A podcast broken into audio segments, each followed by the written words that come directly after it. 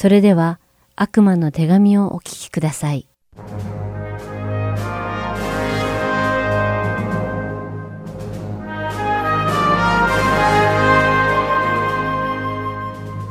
ハートソウル福音放送のリスナーの皆さん、こんにちは。悪魔の手紙の時間です。お相手は横山勝です。この放送では、現代最高の弁証法神学者として知られる C.S. ルイスが書いた悪魔の手紙を通して、私たちクリスチャンがいつも霊的な戦いの中にあること、また、サタンがどのように私たちクリスチャンを惑わし、神の道から外れさせようとするのか、そしてそのサタンの策略に対して私たちが一体どのように対処したらいいのかを考えます。またこの悪魔の手紙という本は語り手が悪魔であるために人間を患者、そしてキリストを敵と呼んでいることを念頭に置いてお聞きください。さて今回お話しする15問目の手紙ではベテラン悪魔のスクリューテープがなぜ人間を現在ではなく過去や未来の思い出や幻想の中だけに生きるようにさせるのかの理由について詳しく説明しています。ちなみに C.S. ルイスがこの本を執筆した当時のイギリスは第二次世界大戦の真っ只中でした。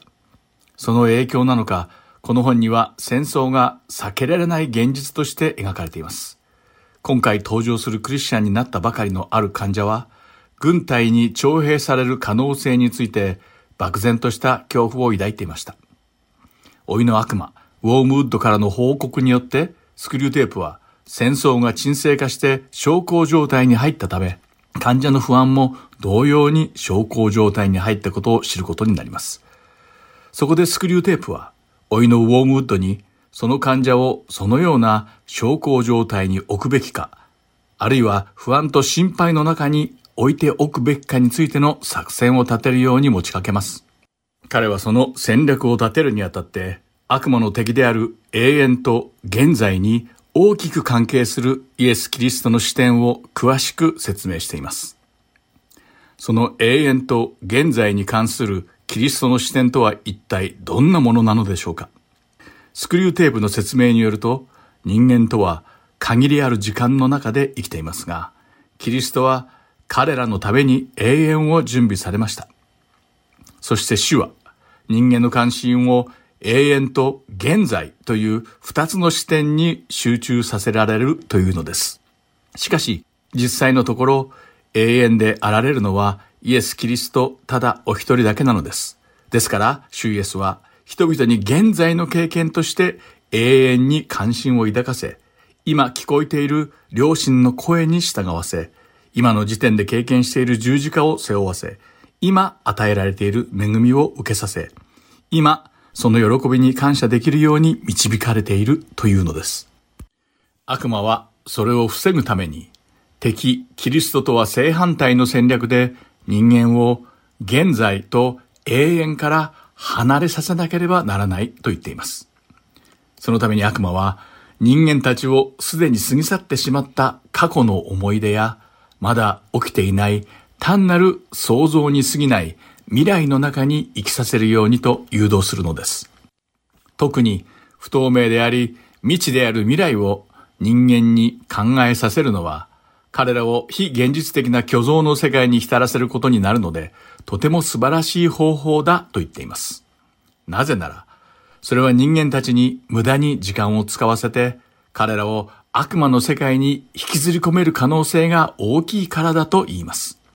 つまり悪魔は人間が未来に思いを馳せて生きることを望んでいるのです。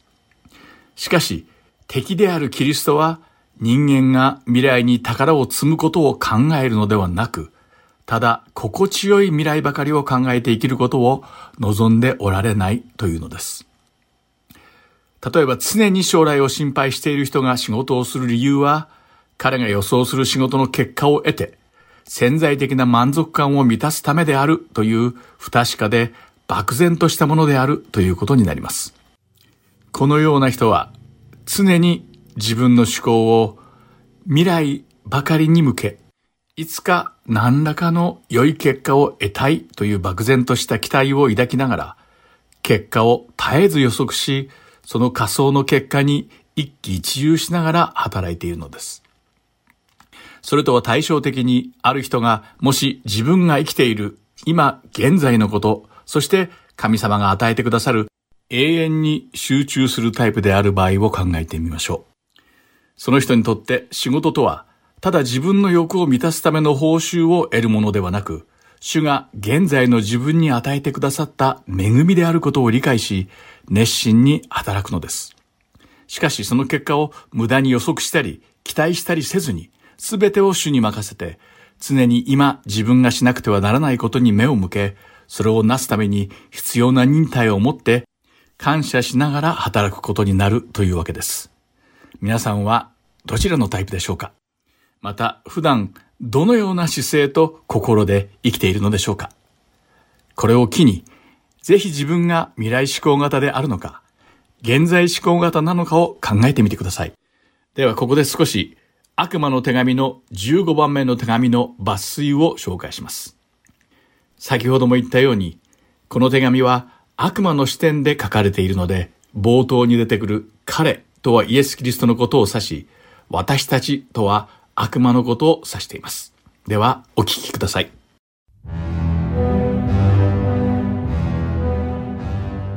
彼は人間が未来に心を捧げ宝をそこに置くことを望んでいない彼の理想はそれが天職であるならば後世の人々のために一日中働いた後その問題全体から心を洗いその問題を天に委ね過ぎ去ろうとしている瞬間が要求する忍耐や感謝にすぐに戻る人間なのだ。しかし我々は人間たちが未来のことばかり考え差し迫った天国か地上の地獄かの幻影に取り憑かれれば、一方を達成することも他方を回避することもできると考えるだろう。我々は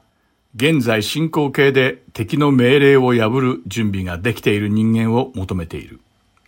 我々は虹の終わりを永遠に追い求め、今は決して誠実でも親切でも幸福でもなく、現在差し出されるあらゆる真の贈り物を未来の祭壇に盛るための単なる燃料として常に使うような人種を求めているのだ。とあります。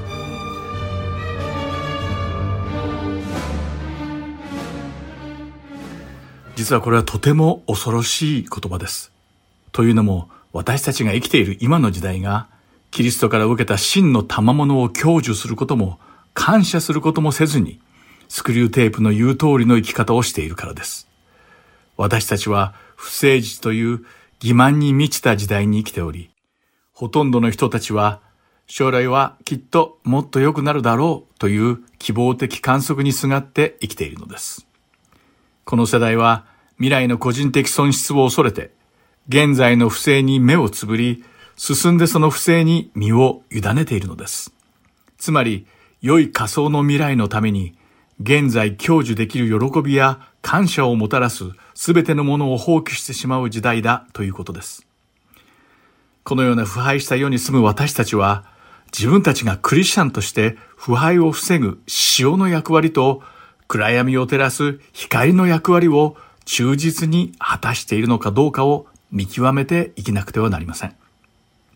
そうでないと、知らず知らずのうちに私たちも悪魔の策略に捉えられて堕落してしまうかもしれないからです。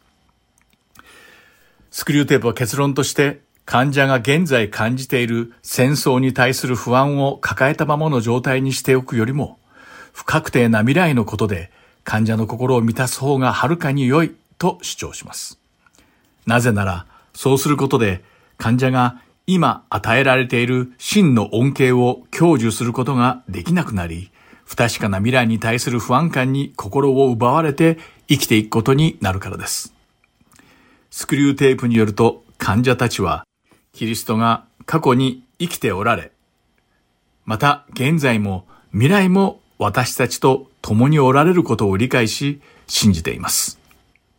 しかし、もしその患者が戦争の最中に生きているにもかかわらず、不安な未来について動揺を示さないのであれば、そしてその理由が現在、過去、未来においてキリストが私たちと共におられることを知っているからではなく、ただ漠然と未来は現在よりきっと良くなるだろうと自分自身に言い聞かせていたからだとしたら、これも悪魔にとっては良い兆候になるだろうと言っています。なぜなら、それは信仰ではなく、単なる自己暗示に過ぎず、もし患者自身が作り上げた漠然とした肯定的な希望が打ち砕かれる日が不意に訪れたのなら、彼の霊と肉はおそらく回復不可能な失望感のどん底に陥ってしまうからだと説明しています。しかし逆に患者が軍隊に徴兵されたり死ぬかもしれないことを知りながら、その恐れに打ち勝つ力と勇気を与えてほしいと敵であるキリストに祈り、すべての義務、恵み、知識、そして喜びを受けることのできる唯一の時である今、現在、自分と共におられる主の御臨在の中に身を委ねているとしたら、これは非常に望ましくない現象なので、作戦など練る必要もなく、直ちに攻撃を仕掛けるべきであると、老いの悪魔、ウォームウッドに警告しています。もし今、あなたの人生で悪魔から猛烈な攻撃を受けているとしたら、決して戸惑ったり、パニックに陥ったりせず、落ちてしまった肩をシャンと伸ばして胸を張ってください。あなたが攻撃を受けるのは、あなたがクリスチャンらしく生きている証拠だからです。人間は信仰があるのに、サタンの巧みな戦略によって敵と味方を混同してしまうことがよくあります。しかし悪魔というのは、そのような危険な混同は決してしない霊的な存在なのです。もし、あなたの人生が最近恐ろしいほど快適で心地よく、すべてがこれ以上うまくいくことはないだろうと感じているなら、あなたの信仰をしっかりと点検することが必要な状態に陥っていると思ってください。最後に、エペソビトへの手紙の第6章11節から20節の御言葉を読んで終わりたいと思います。エペソビトへの手紙第6章11節から20節悪魔の策略に対して立ち向かうことができるために、神のすべての武具を身につけなさい。私たちの格闘は、血肉に対するものではなく、主権、力、この暗闇の世界の支配者たち、また、天にいる諸々の悪霊に対するものです。ですから、邪悪な日に際して対抗できるように、また、一切を成し遂げて、固く立つことができるように、神のすべての武具を取りなさい。では、しっかりと立ちなさい。腰には真理の帯を締め、胸には正義の胸当てをつけ、足には平和の福音の備えを吐きなさい。これらすべてのものの上に、信仰の大盾を取りなさい。それによって悪い者が放つ火矢を皆消すことができます。救いの兜をかぶり、また、御霊の与える剣である神の言葉を受け取りなさい。すべての祈りと願いを用いて、どんな時にも御霊によって祈りなさい。そのためには絶えず目を覚ましていて、すべての生徒のために忍耐の限りを尽くし、また祈りなさい。また、私が口を開くとき、語るべき言葉が与えられ、福音の奥義を大胆に知らせることができるように、私のためにも祈ってください。私は鎖につながれて、福音のために大使の役を果たしています。鎖につながれていても、語るべきことを大胆に語れるように祈ってください。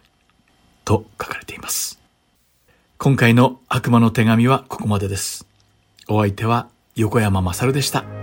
ではまた次回お会いしましょう。さようなら。